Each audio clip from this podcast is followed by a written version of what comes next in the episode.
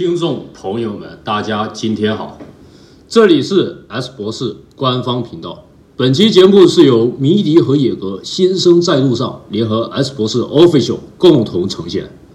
我是最喜欢伍佰的闽台三俗金曲达人吴少杰。我是 X 博士贝斯弹的最好的格子。今年啊是迷笛音乐学校三十周年，迷笛和野格联合发起了新生在路上音乐人扶持计划。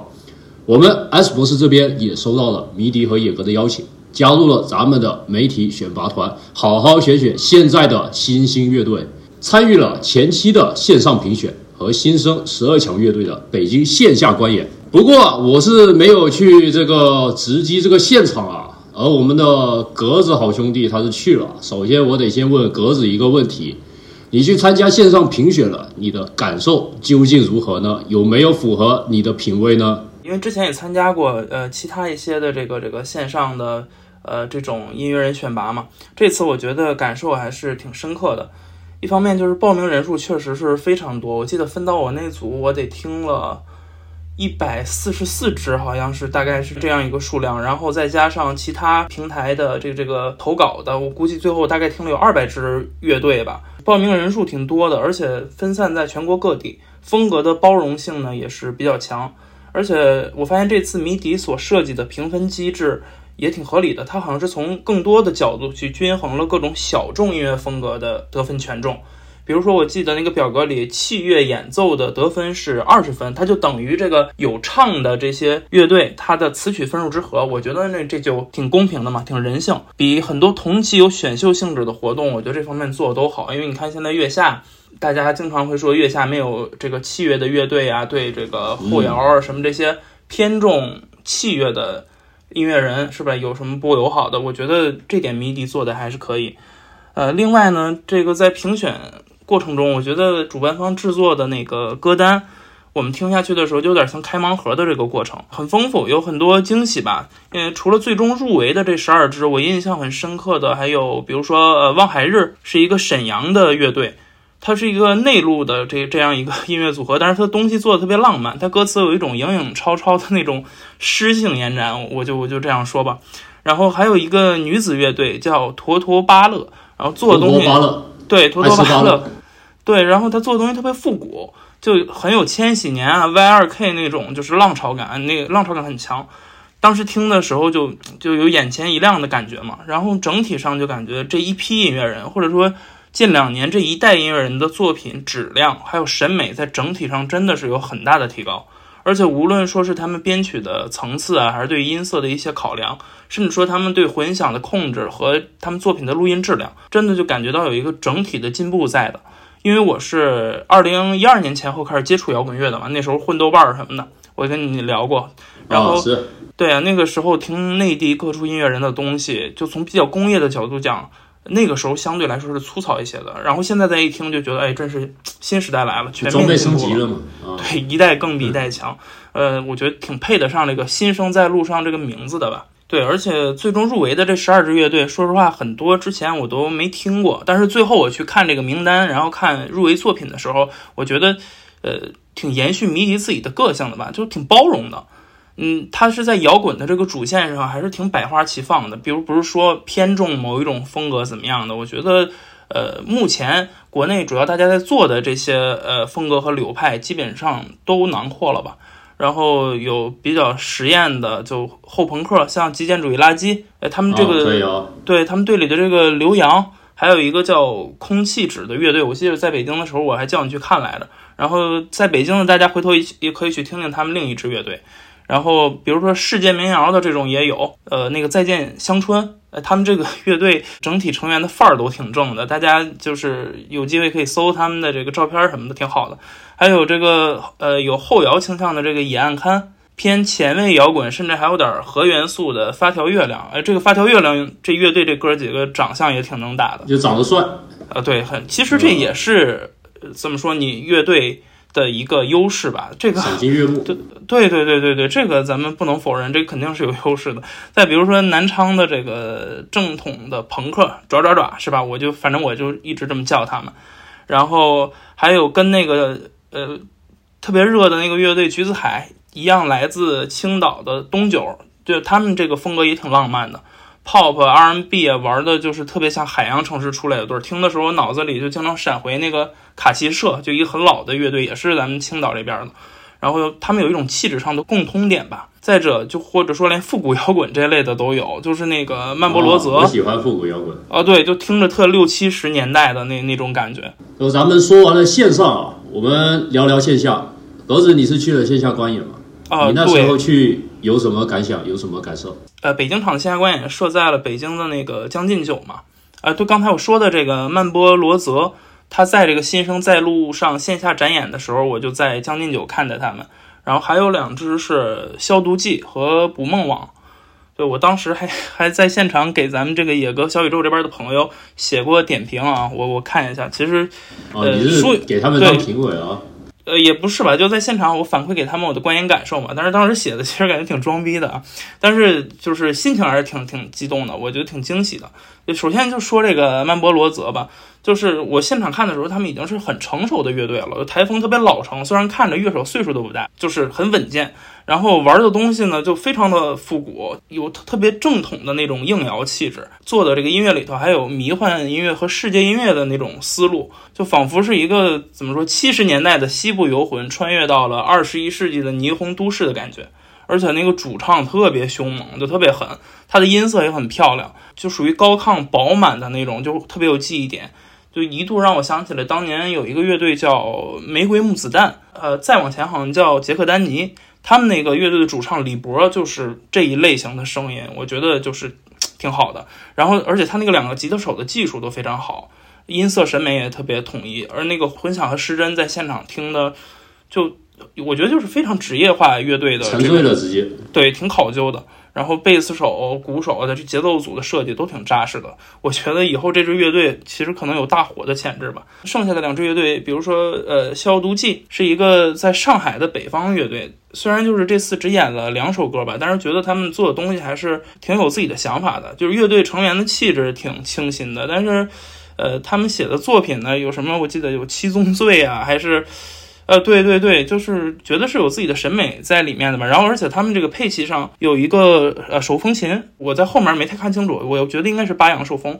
呃，他们用的音阶啊和一些歌词啊什么的，它不屈居于一个像说年轻人的校园乐队的那种感觉啊，就是我觉得哲学了。对对对，然后他们在 folk 的这个领域，我觉得再继续汲取养分的话，以后应该也是不错的乐队。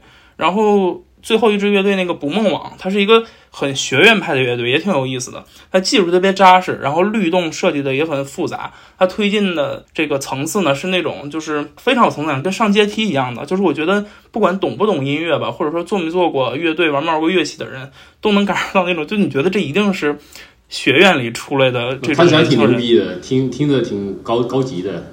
呃，对，就你觉得这这这些这这这种乐队的作品，应该就是从学院出来的，而且他们这个作品的艺术来源特别复杂，有这个严肃的戏剧啊，然后抽象油画。我记得他背后放那个微记有，呃，伏尔加和千夫，你还记得吗？咱写稿的时候啊，有老引对老用的这个画面，然后有这个，然后传跑文，对，歌词里呢有那个毛姆的月亮和六便士。然后还有点什么战争文学，甚至还有唐诗宋词啊什么这样的，再加上他们作曲上的这个阴郁啊、愤怒的感觉，就你会觉得有一种宏大的这个人文悲悯和社会反思的意思。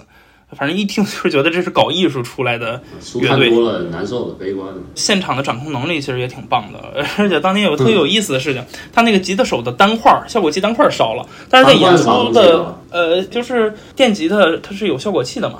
然后单块就是说，他把这个我们综合效果器的功能拆开了。就是我我记不我给你看过这种方方正正的那些，比如说这块是混响啊，那块儿是什么？对对，它帮助你的电极的音色变得丰富。然后当天它其实是一块单块烧了，就是因为它其实本质上是是电学嘛，也倒不是着火吧，就是类似于烟在那弹着吧。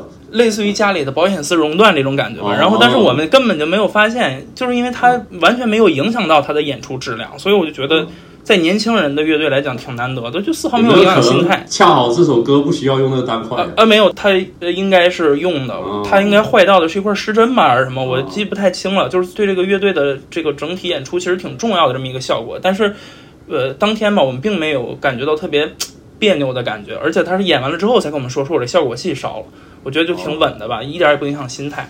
不完美的美。对，反正我当天看的这几只水平还是都挺不错的，就跟我刚才说在线上的感受的时候是一样的，真的是比前些年整体都要好出不少。而且这个十二强我觉得都不白给吧，各有各自的气质和优势，而且这里面很多乐手在台上就已经非常有样了，尤其是这个类似于曼波罗泽，就是他们这个乐队的这种水平，我觉得挺好的。新生在路上，这就是新生的力量，赏心悦目呗。那得多多关注这个新生在路上啊！我好像听那个新生在路上的人说，就这场活动是比较辛苦的，甚至赔钱出大力是吧？扶持新乐队，回馈乐迷。那我想问，里面有没有什么更重磅的东西？呃，有啊，这个当天这个呃新生在路上十二强乐队北京场的这个线下巡演有两个助演嘉宾嘛。而且这俩助演嘉宾挑的特好，都是我比较喜欢的啊。开头的是北京的老牌说唱歌手这个小老虎，可以啊。嗯，然后收尾的是许军，就怎么讲呢？我觉得这两个老炮提鞋的意思都挺明显的，他们俩一点也不抢风头。而且许军在现场看见这乐队，他还挺受触动的。他最后直接把自己的那首歌改成了英雄嘛，Hero，就是他觉得有点自己。当年玩乐队的那个那个意思，看到这些新乐队，他就自己也挺受触动的。呃，这两个嘉宾当天拿没拿演出费我不知道，因为毕竟他们俩也是比较知名的乐人，报价都在呢。但是总体感觉这个活动和这一系列演出的商业诉求挺低的，就像一个集中了圈内好多友情资源的这么一个公益活动。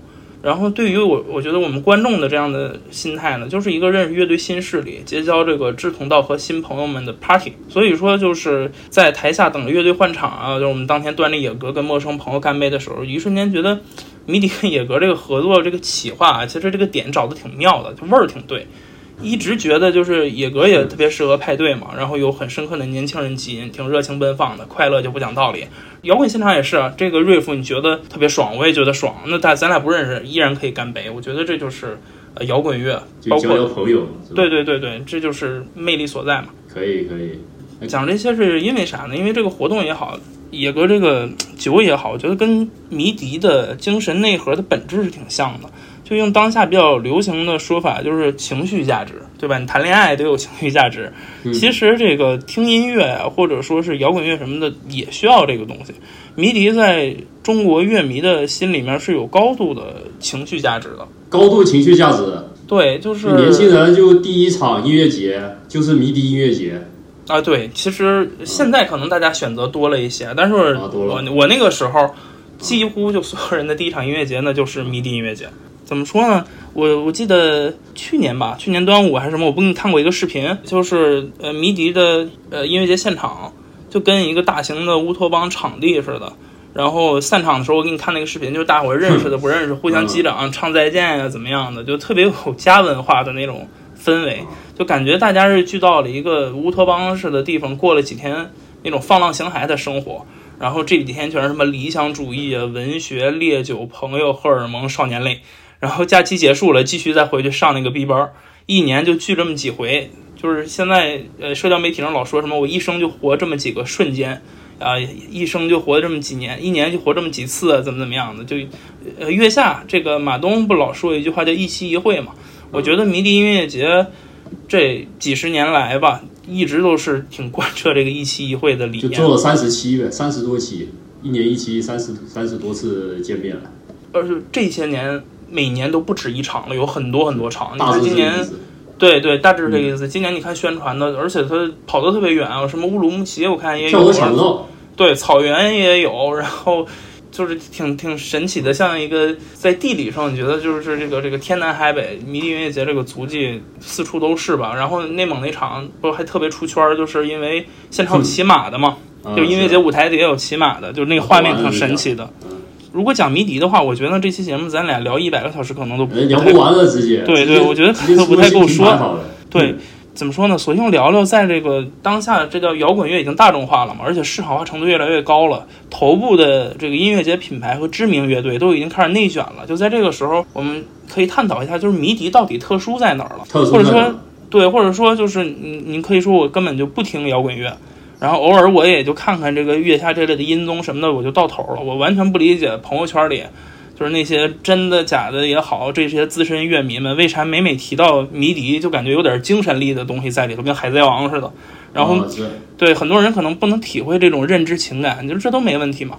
因为其实我觉得迷笛和当代摇滚乐一点都不神秘，很多所谓的虚幻的门槛儿都是一些小心眼儿的乐迷他自己造出来的。啊，不让你听摇滚，你不懂又不许听。呃，对，其实我觉得理解迷笛就跟理解你小时候邻居家一起长大那朋友，就我觉得一样，很简单。就我感觉啊，迷笛的精神内核里面啊，始终有一些反市场逻辑的东西啊，就不是纯为了对对对赚钱啊，也是有些情怀和道义的啊。对，这这个确实是，而且我觉得这就是迷笛非常重要的一个特质，差异化竞争的特质吧。就是迷笛在逐利这一块儿，它一直怎么说，咱们叫钝感是吧？在商业上可能这不算是一个完全的优点，但是谁又说得准是吧？因为迷笛这个人味儿很重要。就像这个摇滚乐和乐队的本身，放在咱们这个国内的这个市场来说，这个人味儿其实很大部分决定了这支乐队的商业魅力。就拿这个前些日子来说吧，就这两年音乐节和一些现场演出的门票涨的，就是大家都已经没脾气了。越来越贵了，根本看不起人。对呀，今年夏天咱们不是算过账，咱们三个要去那个嗯呃延庆嘛似的那个音乐节要花多少钱嘛？就觉得我虽然没出城，去看看音乐节已经算是一个高消费了。对，然后我其实二零一二年，对呀、我接触摇滚乐的时候，那阵儿看音乐节，就是大学生的花销就完全可以包住，就是它不是一个比你喝冰红茶大水，这个这个这个高多少的消费啊，就是纯粹的非常性价比拉满的穷人乐。但是这现在这这票价涨的，就很多音乐节你去买普票，一天光门票你可能就得绕着五百起了。然后贵的，对呀、因为它它有差异化定价的嘛，有那种什么 VIP 什么，你要贵的奔着就小小一千块钱就去了，你再加上交通啊、酒店，就已经快成了奢侈消费了，我觉得。普通大学生都去不起啊。是啊，然后但是今年迷笛这个票价就完全反其道行之了。呃，烟台那场公布的时候，好多人不都说什么叫时光倒流了？哼，它不是一百九十九块三毛钱啊一张单日票，你要买个三还带个三毛啊？呃，一九九三嘛，啊迷笛三十年怎么来的？对，就是这这个意思嘛。然后，啊。这就我说的人味儿情怀嘛，是吧？这个很多细节上都能看出来。你买个三十通票，对你买个三十通票也就四百块钱。然后当时迷笛还放了一些纪念票，这纪念票三十块钱一张。你说这这还说什么了？我觉得就用钱投票是最能表明立场的。谁真拿你当兄弟，我觉得这个乐迷大伙儿心里其实也是有数了。是这下知道谁是真兄弟了。虽然就是呃这件事儿吧，一定程度上让一些同行脸色挺难看的，就是甚至据说在这个烟台音乐节期间对吧？对对对，咱们不是看过各种非常魔幻的评论区，就是有人买水军装老古董到各个迷笛这个现场的视频号评论区里面去扣帽子去，说什么他们呃扰民了，但你一看这人定位在广东呢，然后还有说什么迷笛和这个迷笛乐迷啊都是有纹身，什么黑恶势力啊、颓废啊、妖魔鬼怪呀、人们就特别魔幻啊，就。其实我当时都没想过还有这种竞争的打法啊，就是这些友商都给逼成这样了。但是反过来说，你说就是迷笛这种诚意，一般友商就宁可阴你，他都不会做出在这种利益上的让步。我觉得侧重迷笛这件事儿办得挺漂亮。然后迷笛呃校长张帆在这个迷笛音乐学校三十周年讲话上，我记得当时好多行业里的老师在朋友圈都分享，他原话说是，呃音乐节的票价应该是和年轻人的收入良性竞争。呃，对呀、成正比，然后要把音乐节的这个价格打下来，一定要压一压，要让中国的年轻人、什么工人、农民，在城市里打工的，甚至快递小哥们都能够有钱参加音乐节。还是咱俩开头说那个，我就是这东西不神秘，它的好多门槛其实是虚幻的。对，不不要自绝于人民嘛。青年乐队嘛，这个演出一下嘛。对，你看这种上了普世高度的发言，你要放到别的音乐厂牌就特别扭，就跟那个房地产开发商说我们建更多房子就是为了把房价打下来的，对吧？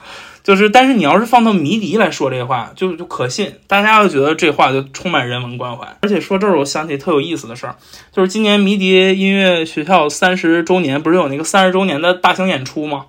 说是在九月末十月一假期左右，要在河南安阳办那场。啊，当时那个好地方，啊，对呀、呃，安阳也是一特摇滚的地儿，这个回头咱们可以单说一期。然后这个消息传出来之后吧，在乐迷圈子里就流传那个阵容图片嘛。那阵容老吓人了，基本上中国摇滚图谱都快给你凑齐了，你知道吗？就特夸，这么牛逼啊！就多夸张！你不喜欢伍佰吗？就我跟你说，就伍佰在这一张海报里，可能只能从中间往后数，就连李宗盛都只能排到第三排的。那个呃，汪峰、张楚、唐朝还有新裤子都从第四排往后找，就是海报已经很夸张了嘛。然后好多乐迷就以为已经解散了很多年的这个乐队，然后也都在这张海报里面。比如说有个乐队叫 Mr. Mix，就不是刘恋和杜凯那个仙人小姐，是一个呃女性主导的乐队，也挺不错的。里面有一个我特别喜欢的乐手钟子怡。就是这些年，其实音乐节泛制的假海报是一个挺常见的事儿。是是是，你放到别的音乐节，大家可能就早就发现假的，呵呵一乐就完事儿了。但是到迷笛儿，大家信了，你知道吗？就是这么离谱都信了，就是因为好些人觉得迷笛是真能把这些人给叫回来，背后的逻辑就不是买卖的问题了，就是属于一种叫什么精神上的凝聚力和。号召力嘛，对吧？那么我想问一下，就是迷笛的音乐节，它的历史地位究竟啥样子？能否客观评价一下？就是我觉得在历史地位这块儿，因为你也应该看过一些文章，什么活化石晴雨表的这种表述里，就因为迷笛它是由这个教育。对吧？迷笛学校，然后后来又发展到一个这个呃音乐节、音乐内容公司啊、传媒什么什么这这个这个百花齐放了，这就。咱们还是拿音乐节来说，就是迷笛音乐节绝对是国内最早的摇滚乐正统的音乐节。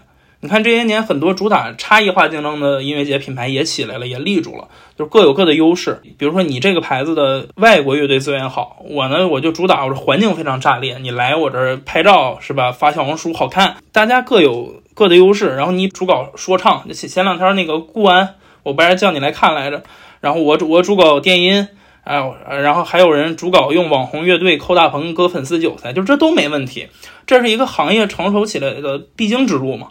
但是我们可以试想一下，你说如果迷笛不存在了呢？就是这些庞大的音乐节品牌呢，它就失去了一个最重要的参照物，对吧？就是你看这一年迷笛在的话，你有其他各种各样类型，呃，有侧重的，有差异的。音乐节，你说我创新百花齐放，但是没有迷笛的话，你就感觉这事儿就釜底抽薪。就是迷笛立在那儿，不管你去不去，你是不是它最准确的受众，你是这个乐队的从业者还是爱好者，就大家都莫名有一种安心的感觉。就这种安心，我觉得来自哪儿？就是大家对底线的确认，对吧？就是迷笛在那儿，你就觉得中国摇滚乐的正统大道、灵魂树是吧？灵魂树还在啊，不至于太坏，或者说是就是这个这个乐队文化灭种怎么样的？就是谜底走到这一步，就是已经得到了这种底线的，大家心里底线这种位置，呃，我觉得有幸运的成分啊，就是有乐迷的支持。但是我觉得更重要的就是，迷笛其实一直在做这个摇滚乐市场化里面最缓慢，但是也非常不可或缺的这样的工作，就是它填满了这个市场和这个文化里面接受环境的中间部分啊，就是你看，就像你盖房。啊，对，就是你像盖房子一样嘛，打地基、垒砖、布线。你说，如果说中国这个独立音乐是一个摩天大楼，什么意识形态等等的限制，是这块大厦上的一块乌云啊，遥远的乌云，那其实我觉得现在国内的这个现状，这个工程也就盖了个二层小洋房，就底下很多基础的工作，我觉得就是迷笛和怀揣迷笛精神的一帮人在做啊。虽然说这个事业吧，就经常让人灰头土脸。但是这些人就又轴又拧，钱没多少，活也没少干。是是是，那我们把那个视角再放大一下啊，我们从迷笛音乐节继续往外外延伸展一下。我想问一个问题，就大家老说这个，有时候说中国摇滚乐起来了嘛，有时候说中国摇滚乐完了嘛，就中国摇滚乐天天在那仰卧起坐。那我就想问一个问题 啊，中国摇滚乐到底有什么就是可能是根本性的问题啊，以及这个。迷笛为此究竟在忙些什么？嗯，对，因为我还是从一个这个摇滚乐的爱好者来来看吧。对，因为你这个视角真的是挺大的。你这个说摇滚乐、独立音乐、乐队文化这些东西听着都挺大，然后你甚至觉得都有点不可知论在里头。嗯，是。其实啊，就我觉得这些东西非常简单，就跟做饭、炒菜一样。你一年里就这十几道菜、几十道菜，翻来覆去的吃，就你这菜式再可口，那导师老八都得给你吃哕了，对吧？你还不能光炒菜，你眼睛就放在什么摆盘精美啊、收银快啊这些事情上，你得备菜，对吧？不备菜心里没底儿。这其实对应到现在的这个呃，还是说音乐音乐市场吧，音乐市场上这是一模一样的。啊现在的独立音乐或者说主流音乐市场需要解决的其实就这两个痛点，一个不就是多样性的问题嘛，所谓的储备力量的问题。这两个问题解决了，我觉得自然而然形成咱们现在老讲的 Web 三上老讲的叫什么视差是吧？啊，对对良良性流动就起来了。放在工业上呢，就是音乐音乐的生产模式的跑通。大家现在音乐节看多了，就经常抱怨说，我这音乐节怎么越来越乏味了？一年到头就这几十张老脸，一个天团一百来个地级市循环接客，你看多了确实人会疲。这其实不是这些顶流乐队的问题啊，就是反而现在能赚到钱的乐队都是有过人之处的，那钱人家就该挣。但是真正的问题是，咱们现在在乐队这一块，无论是作品还是人员，就整体上处于一个存量消耗的状态。你就说，比如说二手痛痒这些音乐节亚洲常客，不是你为经常能，你看你平常只听伍佰，你也能经常念叨一个什么一直往南方开，是吧？啊，那那确实，对他们现在最卖座的作品还是十多年前的那些。你看谢天笑现场特别疯，包括你不还开过他一个大葱的玩笑，他最抓人的那些现场的魅力，其实都是他嚎叫时期打下的那些内容底子。你要回溯中国摇滚历史，现在好些乐迷还得提什么魔岩三杰、九次红勘那套，哎，就是老掉牙的哎，事儿。那那个每呃年年都在选主唱的乐队是啥呀？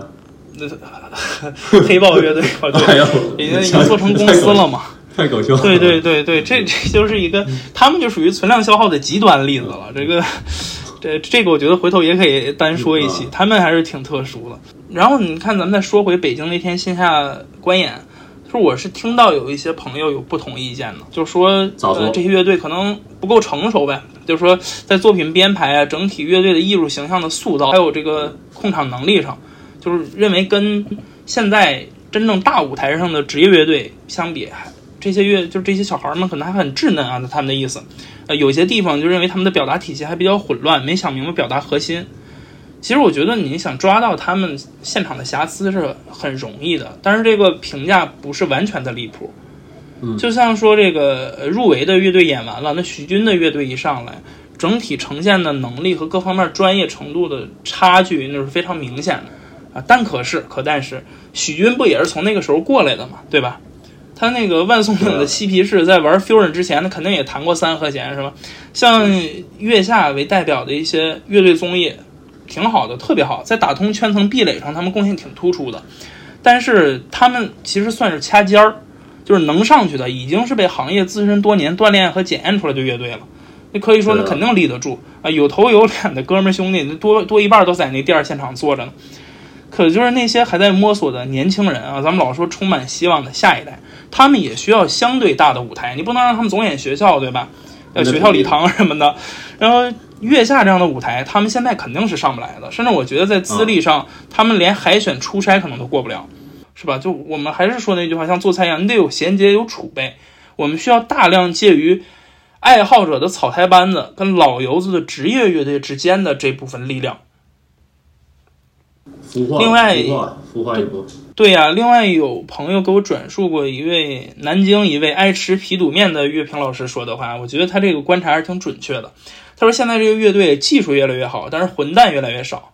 我觉得他说这个混蛋啊肯定不是道德、道道德败坏的混蛋啊，昆汀无耻混蛋不是这意思，就是他可能说的就是身上那股劲儿，就网上说这叫态度嘛，往往往下说叫人设，但其实我觉得是一个东西。你这个乐队做的作品，你在公开场合讲的话，所有在文艺上的表达，我觉得是不是来源于你自己这个多样又真实的生活？你能做出来的东西，就是你人生经历和生活感悟的最大公约数嘛？就像咱们写稿一样，你不可能写出你人生所有阅历之外的东西，对吧？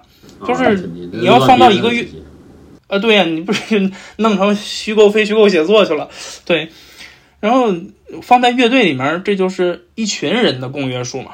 那反过来说，你说现在好多呃火起来的乐队被人非议，就说他们好梦风啊、网红乐队什么这种偏贬义的标签儿，你说他们出了啥问题呢？我觉得就是太正确了，就为了市场上一个正确的标准，愣把自己往里套，然后逼迫自己靠近一种被市场验证过是成熟，但实际上自己也不能掌控的东西，是吧？就是他自己都不太相信的艺术一种艺术套路。呃，所以他就这东西就漂浮了，不可信了，假了，不打动人了。就你妈没有告诉你，装 是要要说对不起了，是吧？然后那你说我们真正需要年轻的这个声音在哪儿呢？我觉得就是这个中国这么广袤，在各个城市里、小镇里、学校里，还有那些评论数不到一百的作品里，对吧？就是你得想招把他们从各自的生活圈子和表达语境里找出来，这是一个大工程。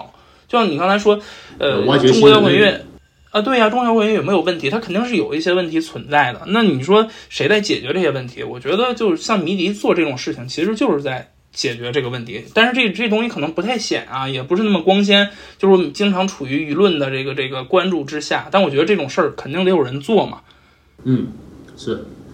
对啊，所以迷笛野格这个新生在路上，我觉得就是很好的关于这部分内容和渠道的一个补充嘛。而且我觉得这个推荐机制怎么讲，对野生的这个乐队朋友们更友好，他更有这个概率去呃，对呀，他更有概率出现所谓的说黑马是吧？有更大的机会去大浪淘金去。然后也许跟现在电视上的综艺比起来，就是我觉得这种选秀啊，咱姑且叫选秀吧，它的影响还有限。但是这东西确实不可或缺，需要有人来做这种事情。你说要还是玩竭泽而渔那套，那咱们还得像千禧年之前那阵儿似的，让人家 别的地方的乐队文化、音乐文化降维打击，是吧？你这自己直接就完蛋了。就我们在收入上啊，咱们赚工资打工人老说跨越中等收入陷阱。就我觉得对于中国的摇滚乐，或者说范围再大一点，就泛独立音乐这个领域来说也一样。你不能看现在就有钱挣了就维持现状了。就是你真正想让这个行业好，还是得缩小行业上下线的差距。你不能让方差离散太太夸张嘛，扩充这个年轻的啊充实的这个后备资源，让这个行业模型看起来就均衡一点，对吧？就像金字塔一样。对对对，你看你看你喜欢五百，我觉得对于现在这个市场来说，有一个五百不如有十个五十，对吧？有十个万能青年旅店不如有一万个十项全能旅店。有一个九连真人，不如有三个三连真人啊！当然，这个三连没什么暗示啊，就是我就打个比方啊，年轻人新的声音就是更有想象力和多样性，这才是呃解决当前摇滚乐一些问题的好办法。实现那些就得靠公司招点那个应届生嘛。哇，你这太残忍了！发展发展，我觉得迷底可贵在于它不是单纯的招应届生的问题，它是真的有一个。他想做一个很好的成长机制在里头，就真的想让你从应届生变成中坚力量。对他不是现在好多公司的想象，呃，把你当耗材是吧？干电池不是这个意思。嗯，就是那我问你一个问题啊，嗯嗯，就迷笛联合野格这样去带新人，他那个背后究竟是什么样的一个底层逻辑呢？就我觉得他带新人这个事儿，呃，挺好理解，挺自然的。就是我。嗯，听迷笛啊，他们好多工作人员都援引过，呃，舌头乐队吴吞当年在有一届迷笛上讲过一句话，他说摇滚乐不重要，就更重要的其实是你自己。就迷笛它本身是学校嘛，它是做教育起家的，而且是在这个呃世界现代庞大的音乐教育体系里面，它其实相对细分的嘛。而且迷笛这个学校早年环境一般，但是宽容度极高。甭管你多大岁数，就是你想学琴、想搞乐队、对摇滚乐有热情，那你就可以来上学。对，而这就其实这挺神奇的，你知道吗？在国内的教育环境，这这挺神奇的一件事。而且给你教课的老师啊，在北京这个校区，大多数就已经是这个行业当时在北京的顶级老炮了啊，就是最早玩的那几批人，有可能就是你的授课老师。你早年在磁带里听出来的那些乐手，就有可能出现在课堂。这不就是真正的咱们叫什么“有教无类，一视同仁”。是吧？送东阳、马生、芬达电吉的啥的，啊，是就迷笛早年呃那些学生，现在都成为什么大咖？就包括谢天笑什么的，这都老生常谈了，咱就不多讲了。反正就是供应人才这个活儿，其实迷笛这些年一直没停过。而且我今年在北京接触过几个迷笛毕业的职业乐手，而尤其是一个呃贝斯手叫阿贝啊，就是他很年轻，但是技术特别好，我印象特别深刻。然后而且迷笛前两年那个迷笛先生认证。